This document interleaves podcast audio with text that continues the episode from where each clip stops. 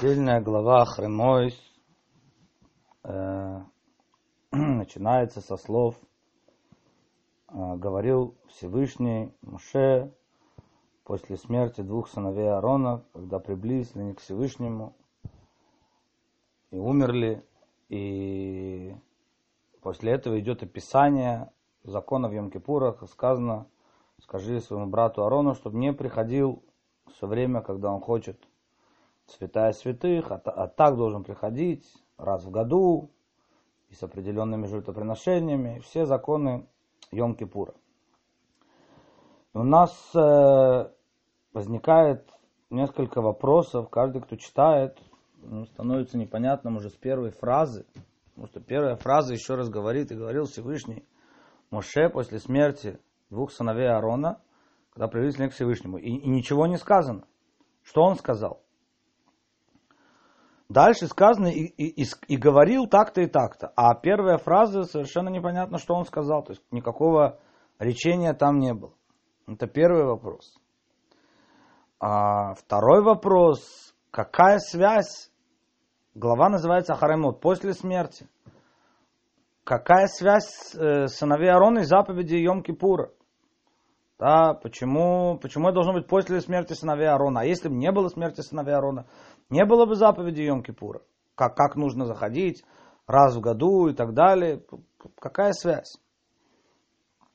То Раши уже обращает внимание на этот вопрос. Раши говорит, что это подобно тому, кто, который говорит врачу, который объясняет, объясняет, как правильно жить, как правильно питаться, как правильно себя вести, а потом э, это все мало действует, да, но если он приведет кого-то и покажет, вот, посмотри, человек, который вел такой же образ жизни, как ты, и вот он умер, да, и показывает, и пришел с ним там на, на поминки к нему, вот это действует намного больше, да, поэтому сказано после смерти э, двух сыновей Аарона. Но мы хотели чуть больше, чуть глубже объяснить э, э, это понимание. И, конечно, вопрос, который очень часто задается, всеми задается – это одно из э, центральных служений Йом-Кипура. Два козла. Один козел, который э, приносился Всевышнему. Второй козел, который приносился Азазелю. Между ними выбирал жребий. Какой куда пойдет, они должны были быть абсолютно одинаковыми, абсолютно одного цвета, размера, купленные за одни деньги. Да, полностью одинаковые. Жребий выбирал между ними. И один отправлялся Азазелю. Ну, Козел Ашему это мы, это жертва, это вещь достаточно понятная для всех. А вот что такое козел Азазелю? Не дай Бог, как будто есть какое-то идолопоклонство здесь, жертвоприношение, приношение Азазелю скидывалось, да? Как, как это можно было, как это можно понять? Это вопрос, который возникает, естественно, у всех. И мы попробуем понять, начнем, в общем, еще одно объяснение, которое говорит о связи между сыновьями Аарона и Йом-Кипуром, это подобно тому, что, что сказано э, в книге Бамидбар, главе Хукат, о э, красной корове, а потом сказано о смерти Мирьям. И там говорит Мидра, что почему, почему приближены эти две, два отрывка отрывок о красной корове и отрывок о, смер о смерти Мирьям, потому что смерть праведников искупляет, очищает точно так же, как и жертвоприношение. Праведники как бы являются искуплением. Попробуем потом рассмотреть немножко глубже, но в принципе э, есть здесь некое искупление. Действительно, мы сейчас находимся в дни Омера, и как не здесь упомянуть, скоро с Божьей помощью будет Лагба Омер, и как не здесь упомянуть Раби Шимон, что именно 33-го э, Омера, это день, когда есть разные мнения, это прекращает полностью траурные дни, или это только на этот день, но в этот день траурные дни, они полностью прекращаются, потому что в этот день Ученики Раби Акивы перестали умирать. Есть вопрос, продолжили, не продолжили, еще раз разные традиции. Но в этот день, кроме этого, в этот день смерти Рабишина Бариха, и у каждого человека возникает вопрос, 24 тысячи учеников умирали, и все в трауре. да, еще один ученик умер, и все в радость. Что, что это такое? Ну, про, самый простой ответ на это, что, конечно, когда человек умирает как бы раньше срока, да, не выполнив свое предназначение, это траур, действительно. Но когда человек не просто уходит, а он уходит полностью выполнив свое предназначение, и мало того, что он полностью выполнил свое предназначение, он еще и а, он, он еще искуплением является для всех. Написано, что Раби Шимон сказал, я холани лифтор коло я могу искупить весь, э, весь мир от качества суда, от категории суда. А если Раби Лезер со мной мой сын, то от, отсюда и до конца, э, до конца времен. Ну, если он может, почему он это не сделал, а может быть он да это сделал. Так же, как мы уже упоминали, что э, имя Ицхак является искуплением э, и залогом грядущего освобождения, несмотря на то, что это качество Гура, и Рабишиман тоже это качество Гура. Вот. Но это же идея, что смерть праведников искупляет, а если они взяты как бы не до срока, и особенно в, это в, в случае с Надавой Авиу, да, потому что это, это очень интересная вещь. Написано, что в когда они, они умерли в Рошходыш Нисан, первого Нисана, и сказано, что это э, вообще в новомесяче не постятся. Новомесяче это праздничный день, полупраздничный день. Но в первого Ниссана Шаханох говорит, что можно праведники постятся первого Ниссана в память о Надаве Авиу. И каждый, кто оплакивает Надаве Авиу, они э, обещаны им, что их дети не умрут при их жизни. Так Зоар пишет. Каждый, кто проливает слезы по Андава Виуда, надо еще понять, что почему, да, то и, и, и, и естественно, опять-таки мы находимся сейчас в эти шесть недель траура между Песахом и Шавуотом, по поводу учеников Раби Акивы тоже шесть недель траура. Это, это в два раза больше, чем по разрушению храма. Да, разрушение храма от 17 Тамуза до 9 Ава 3 недели. Здесь 6 недель. Да, неделя Песаха, она э, праздничная. 6 недель остается у нас э, траур. А вот, либо, еще раз, получается у нас, либо праведник уходит и полностью делает свое искупление, и тогда он уходит как искупление для всего поколения. Да, подобно Йом-Кипуру.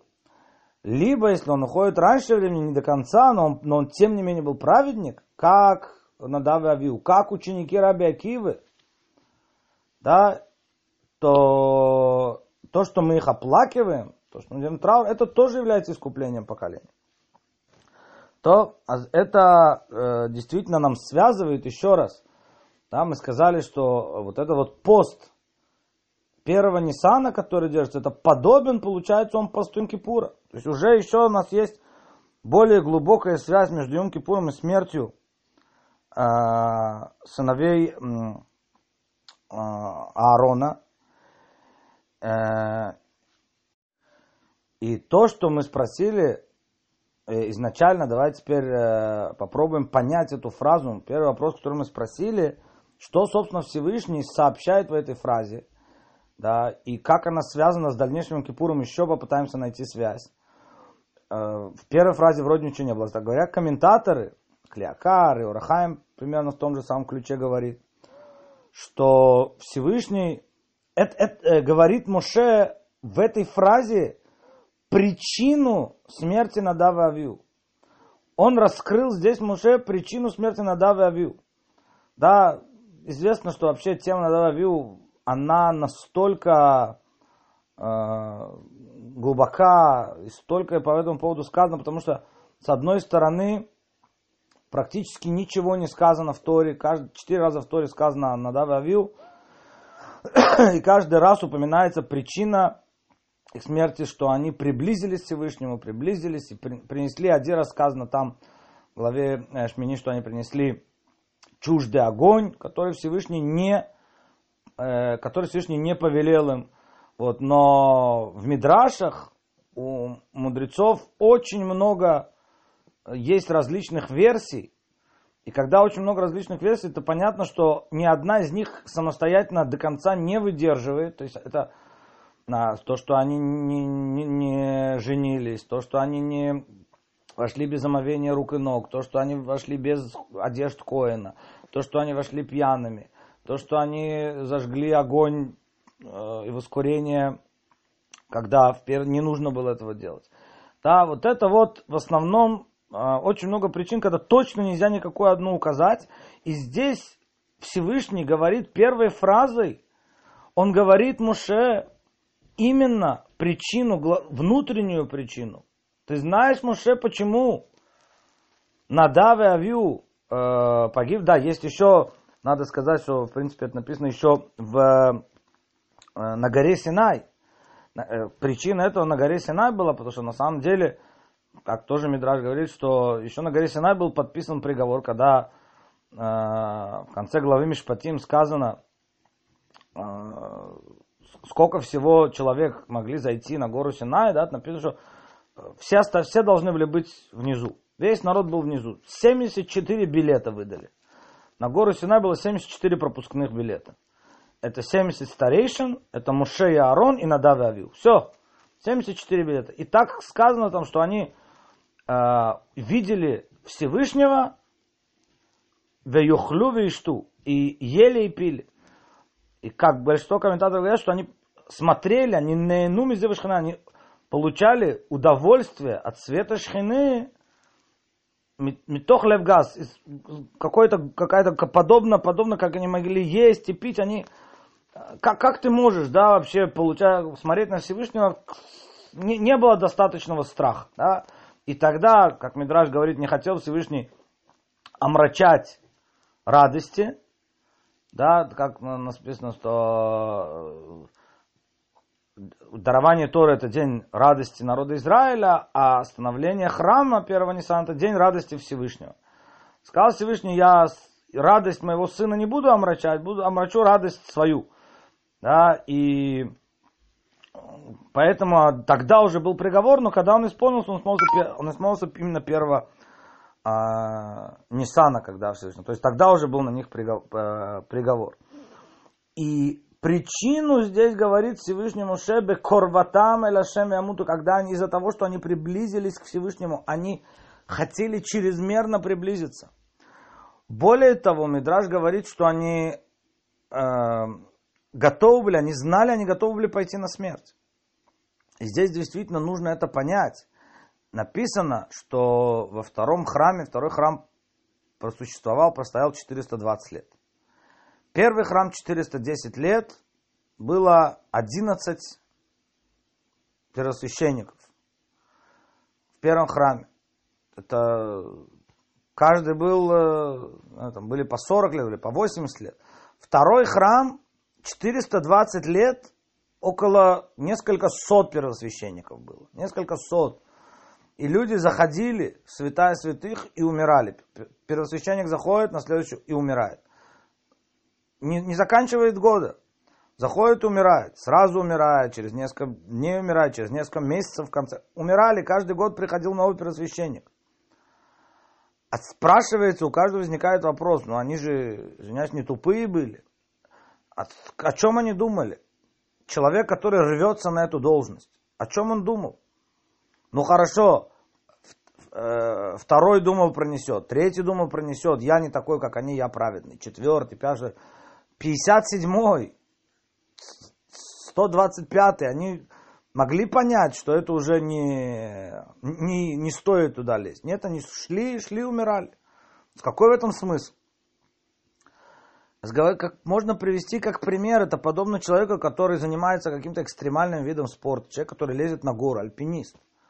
Да, и на этом Эвересте, там пол Эвереста это кости, это, это Э, погибших, сорвавшихся, замерзших, да, за, зачем? Зачем люди туда, туда лезут? Но это такой, то, что называется драйв, это такое ощущение, когда ты стоишь на вершине мира, ты выше всех, перед тобой, под тобой облака, ты на самом высоком месте. Вот это вот ощущение, человек ради него готов рискнуть. И мы не можем даже себе это представить в тысячу раз, десять тысяч раз больше, что такое было зайти в святая святых. Ты не просто стоишь на вершине мира. Да, написано, что это самый высокий уровень времени, самый высокий уровень пространства, пятый уровень. Да, самый высокий, высокая душа человека. Пять уровней времени. Будни, э, Рошходыш Холамоет, э, потом Йом Тов, потом Шаббат, пятый уровень Йом Кипур. Пять уровней пространства. Это земля Израиля, святости пространства. Земля Израиля, э, Иерусалим, храмовая гора, святая, святая святых, пятый уровень. Пять уровней душ в народе Израиля. Это мамзер, незаконно рожденный, выше этого обычный еврей, выше этого леви, выше этого коин, выше этого первосвященник. Да? Первосвященник подобен как праведник, у которого добро, самый высокий пятый уровень, встречается самая святая душа, в самом святом месте, в самом святое э, время. Олам Шананефиш, мир, время, э, душа соединяются в одной точке. Это, это не просто на вершине мира. Это, это такое ощущение, это при, прийти написано более того, что сказано, что э, э, никого не будет в это время в э, святая святых, что значит никого не будет, говорится, что даже ангелов, ангелы не допускались. Это подобно молитве Наила, да, когда пятая молитва в Йом-Кипур, когда мы... Почему молитва называется Наила, последняя молитва в Йом-Кипур? А здесь говорят обычно, что закрываются ворота уже, и последняя возможность все сделать чуву и проскользнуть. Но есть говорят, что что такое Наила? Наила это значит, что закрываются ворота для всех, для ангелов, для всех творений, для всех созданий, которые путешествуют и проходят по всем мирам. Для всех закрывается, только народ Израиля и Всевышний.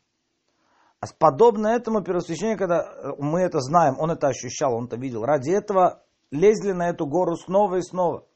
И это было подобием того, что было, говорит Всевышний Моше, почему они пришли Бехорватам Лифнеашем, приблизившись к Всевышнему, они не, они пошли на смерть. Они готовы были на смерть. Они, что такое сделать воскурение, принести в святая святых? Они готовы были зайти. И поэтому связь идет с, э, недельной, э, с, с недельной главы. В недельной главе идет связь с Йом-Кипуром. Приходит Всевышний после этого и говорит, а теперь скажи Аарону, что у него будет огромный соблазн у каждого первосвященника будет огромный соблазн войти туда, встать на вершину мира. Поэтому скажи ему, не каждое время, не всегда, и очень аккуратно, и все. Помни про Надава и Авил. Это, собственно говоря, связь, а, а, связь. И а, действительно, одно, одно из э, главных объяснений, еще тоже добавим здесь про Авил, что сказано, что они уру Аллахалиф Нерабам. Они установили закон перед своими э, учителями. Да? То есть они рассчитали и подумали, есть действительно заповедь зажигать нижний огонь написано, несмотря на то, что огонь спускается сверху. Все хорошо, все правильно. Все рассчитали. Самый простой ответ. Есть здесь Моше и Арон. Спросите их, что делать. Если есть то же самое, кстати, есть комментатор, который говорит, что основная проблема греха золотого тельца да, с чего это все начинается. Это то, э, рассчитали, мы уже об этом говорили, подумали, почему золотого, почему тельца, и посчитали, и не хотели. Все хорошо, все можно понять. Здесь на Хой Муше пошел, он сказал совершенно точные указания. Здесь есть Аарон, здесь есть Хур. Хур это было пророчество э, со стороны пророчества, со стороны письменной Торы, Аарон был со стороны устной Торы. Написано либо через пророчество, либо через свои выводы, у вас есть кого спрашивать. Подойдите, спросите. И поэтому приходит еще раз, да, это та же самая тема, чуть-чуть с другой стороны приходит, э, Всевышний говорит, скажи Аарону, чтобы он не в каждое время, только по указанию, только когда я захочу. Ты не сможешь ходить, каков бы велик не был соблазн. Вот, собственно говоря, это э, то, что э, э связь между между смертью Надава Вил и недельной главой. Но мы хотели бы пойти еще на один уровень глубже. Есть, в принципе, э, достаточно много связей, которые, приводят, э, которые проводят между месяцем Нисан и месяцем Тишрей. Да, то есть здесь у нас смерть сыновей Аарона, которая произошла в Нисан, и законы Йом-Кипура, которые, которые э, в Тишре, 10 Тишрея. Есть очень много параллелей между Нисаном и Тишреем. Одна из таких параллелей это спор Абелеза Рабиушо известный, когда сотворен мир, в Нисане или в Тишрее. То есть либо так, либо так. Да, либо Нисан, либо Тишрей, но это уже связывает. И сказано, что есть известный тоже Мидраш, который говорит на, когда э, Ицхак э, э, послал Исава добыть ему добычу, он сказал, что я тебя благословлю. Когда это было? Мидраш говорит, что было в день, когда раскрываются благословения, это было 15 Ниссана, Песах. И Ривка это услышала, и Ривка говорит, Якова, иди быстренько возьми двух козлят хороших. Шней где э, Шней зим товим, шней где зим товим. Возьми хороших козлят. Что, что значит хороших козлят? Да, жирных, упитанных. Каких, каких, ну что такое хороших? Мидраж говорит, хороших для тебя, хороших для твоих сыновей. Это два козла, которые приносились Йом-Кипур. Два козла, которые приносились Йом-Кипур, это э, и есть те, которые, которые тогда э, Яков сделал, э, принес Ицхаку. Ну, какая связь в этом всем? Как, как, какая связь между козлами, которые при, приносят э, Йом-Кипур? Ну, есть еще связи, да, мы тоже да, сказано, что э, пер, э, человек, который проводит седр, есть даже обычаи в некоторых общинах, что он надевает белую одежду, подобную Йом-Кипуру, и что он как первосвященник, который Йом-Кипур входит, ведущий седр, да. На самом случае, в чем здесь идея? Идея здесь в том, и вот это нам сможем понять, поймем, что такое вот эта вот подачка Азазелю. Что такое эта подачка Азазелю? Это не просто, да, есть, можно просто сказать, да, чтобы он, так сказать, замолчал, заткнулся, не обвинял. В этот день нету обвинений народа Израиля, но есть глубже этого. Есть понимание, как происходит искупление Йом-Кипура, как это вообще может пройти, что такое приходит день, и причем это э, день, день искупляет. Сам Йом-Кипур, нет шува. Да, есть даже спор между мудрецами и Реби, Рабьюда Анаси, что является искуплением. Йом-Кипур без чувы или, или только с чувой.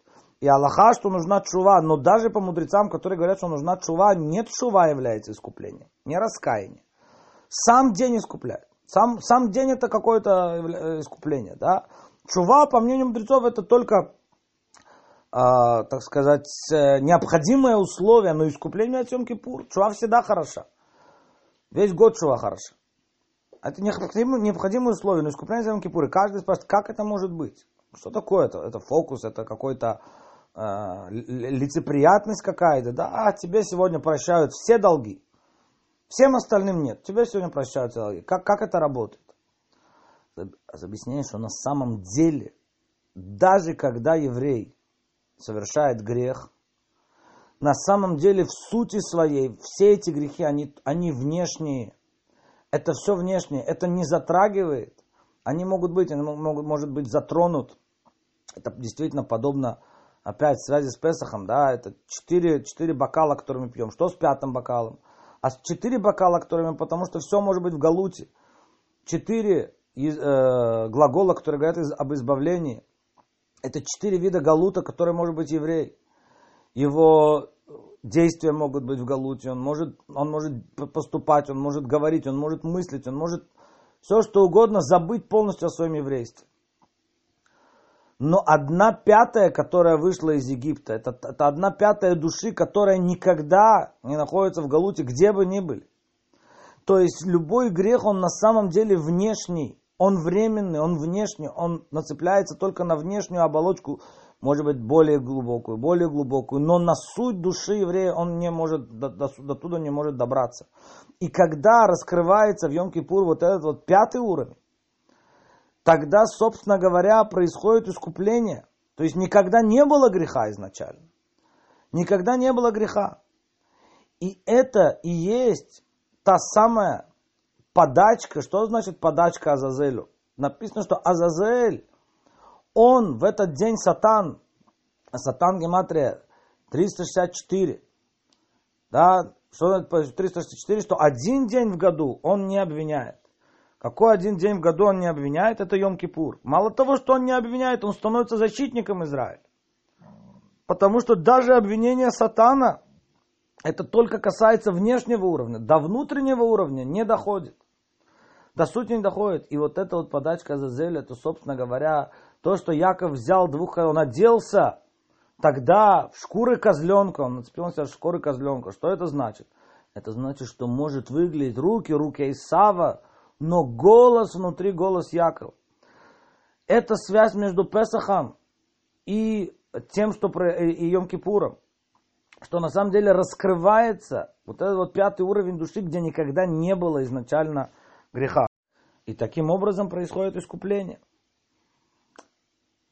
Тогда а, вот это, да, вот эта подачка, собственно говоря, Азазелю, что Азазель, понимает, он становится, зачем, он,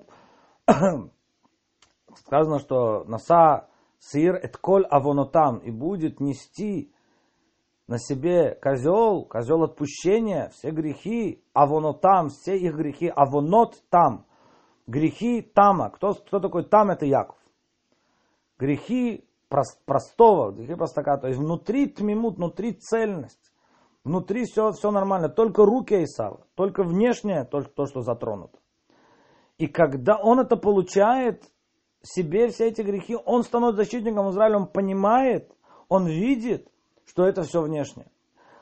Получается, то есть здесь очень глубокая вещь получается, что на самом деле и оба козла, они раскрывают, они, они оба, можно сказать, что они жертвы, э, это часть жертвы Всевышнего. Они оба раскрывают, они оба являются частью искупления. Оба являются частью искупления, просто один таким путем, один таким путем. Ну, если мы сказали, мы начали с того, что праведники – это искупление, а в случае с Надав и Авиу это особенно ярко видно, потому что Муше говорит Аарону, главе Шмини он говорит, то, что, это то, что сказал Всевышний, Бекровай Кадеш, Бекровай, приблизившимся ко мне, близкими ко мне я буду освящен. Я думал мною, тобою, но нет, они были выше нас. Бекор ватамлив на Ашем, когда приблизились они к Всевышнему, они были выше нас. И они были взяты как искупление народа Израиля. Это получается, что Надав и Авил, как, как этот козел отпущения, как этот Саир, на который берет на себя грехи. Надав и Авил, получается, они как этот козел. Известно, что сказано а, Кабале, те, которые говорят о реинкарнациях, они говорят, что на, на Даве Авию их душа вошла в Пинхас. Пинхас стал коином потом, и вошли в него, вошли в него души на Даве Авию, поэтому он стал коином. И он получил как бы тоже двойную жизнь. Пинхас это Ильяу. И есть, откров... есть откровение написано подобное такому откровению, которое было на горе Синай. Это Э, даже больше, как мы говорим, это откровение на горе Кармель. На горе Кармель пророк Элияу, который Пинхас на самом деле, да, как мы говорим, либо это реинкарнация, либо это он сам другим именем получает двойную, двойную жизнь, как Надав и Авиу получает двойную работу. Сказано, что он взял двух быков и одного отдал жрецам Бааля, и второго отдал, и второго взял себе он сказал, разложим огонь, и должен спуститься огонь с неба. Должен спуститься огонь с неба. Посмотрим, вы взываете к своему Богу, я буду звать к своему Богу. И, они, и Мидраж говорит, что этот бычок обратился к Ильяу.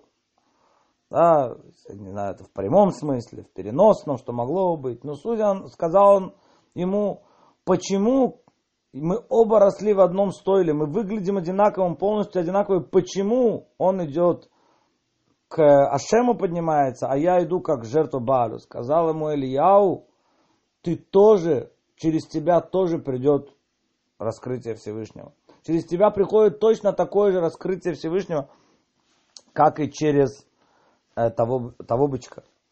То есть на самом деле вот это, и потом спустился огонь, который взял вот эту вот жертву, а, который принес Ильяу. И через обоих бычков, одного, который отдается силам нечистоты Балю, Азазелю, второй поднимается к Ашему, через них обоих приходит э, искупление. И даже через вот эту вот смерть Надава Авью, и можно сказать каким-то образом и через сыновей, и через учеников Раби Акивы, то, что мы их оплакиваем, то, что мы с ними связаны, да, именно потому, что они были на таком высоком уровне. Ученики Раби Акивы.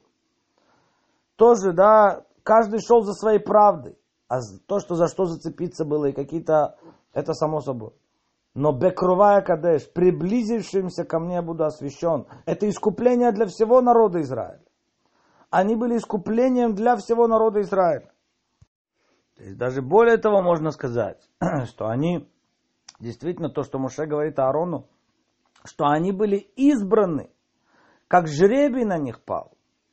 Да, вот этот вот жребий, который бросается в Йом-Кипур, и как жребий на них пал, что они были избраны быть, э, и, и вот эта вот точка выбора, да, написано, да, что на самом деле жребий, он раскрывает на самом деле точку, точку выбора. Про это сказано, э, про, эту, про этот уровень сказано, ки ах Исав Яков, Веафтит Якова Исав Санити. Потому что брат Якова Исаву и возлюбил Якова, а Исав возненавидел. Говорится в хасидизме, что значит брат Яков? Яков и Исав, они в какой-то точке, в самой высокой точке, они равны. Они равны. Потому что что, что может Всевышнему вообще быть это приятно? Он, он выбирает все. Это выбор Всевышнего, кого выбрать. Это, это вы, избрание Всевышнего, это свободный выбор. Это какой-то, как, как, как жребий, подобие жребия. Всевышний выбирает, но жребий это случайность, а здесь есть точка выбора. Да? Как, как Всевышний выбирает народ Израиля, как это раскрылось на горе Синай.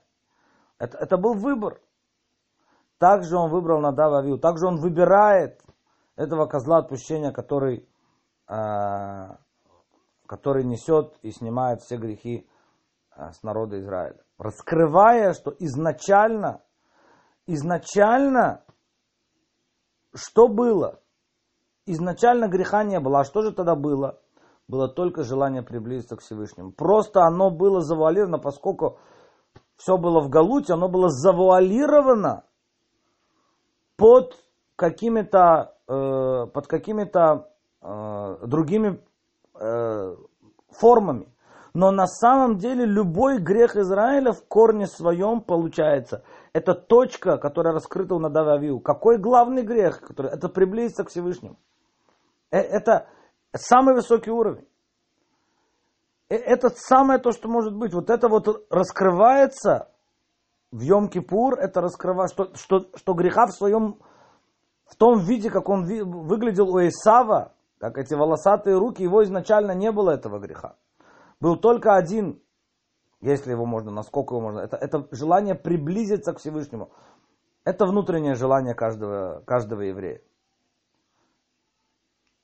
И у кого это было наибольше раскрыто? Кто стали козлами отпущения? да, в кавычках, естественно, через которых это все было раскрыто, через кого это было явлено всех, это внутренняя сторона, это самая высокая сторона души, которая желает э, вернуться и слиться со своим Создателем. Это он Надав И тем не менее приходит, Всевышний говорит, Моше, теперь скажи Арону, что все-таки есть действительно битуль, который выше этого. Есть битуль, который выше. То, что ты должен сделать, ты должен привести им искупление без того, чтобы кто-то был э, забран наверх. Ты должен принести им искупление, что ты не войдешь в святая святых. Ты зайдешь в святая святых на одну минуту и выйдешь. Ты сдержишь свои желания подня, подняться наверх и встать на вершину мира, потому что ты будешь оставаться здесь на земле и выполнять, э, выполнять то, что э, мою волю здесь на земле. Это искупление. На самом деле. Так через это оно приходит. То мы постарались объяснить, как э, связана смерть Надава Авиу, как она связана с Йом-Кипуром, и э, что, что из этого всего мы можем действительно сделать какой-то вывод. Есть два, Два, написано, что четверо вошли в Пардес. Да, известный Мидраш, э, Раби Акива, Беназай, Бензойма, Лиша Бенавуя. И Лиша Бенавуя стал неверующим, Бензойма сошел с ума, Беназай умер, и только Раби вошел с миром и вышел с миром. И комментаторы спрашивают, почему сказано, что он вошел с миром и вышел с миром. Вошли они все одинаково, вышли они по-разному. Кто-то вышел, кого-то вынесли, но вошли-то они все одинаково. И объясняю, что нет, они вошли по-разному. Раби зашел, чтобы выйти. Человек ищет переживания, и мы говорим про самые высокие переживания. Есть человек, который ищет переживания, там, пьет, кто-то принимает наркотики, кто-то э, слушает музыку. Это все виды, что он ищет переживаний. Это все виды разных галутов на, на разных уровнях. Но самое высокое переживание, которое человек ищет, которое человек может найти, это подняться, соединиться со Всевышним. Бекерватам лифнашем, приблизиться к Всевышнему, встать на вершину мира.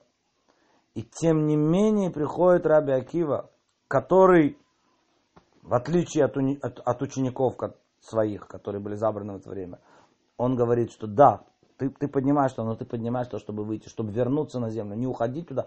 Вот это битуль. Это называется битуль, это называется самоотречение. Вернуться сюда на землю, не заходить, отказаться от этих переживаний и прийти. Ну, чтобы Всевышний простил нам все наши грехи, заслугу Надава Авиу, и Аарона, и Муше, и всех остальных праведников поколений, мы сделали свою работу с Божьей помощью, уже увидели раскрытие Машеха и раскрытие Всевышнего, как э, строительство третьего храма. Спасибо за внимание. Шаббат шалом.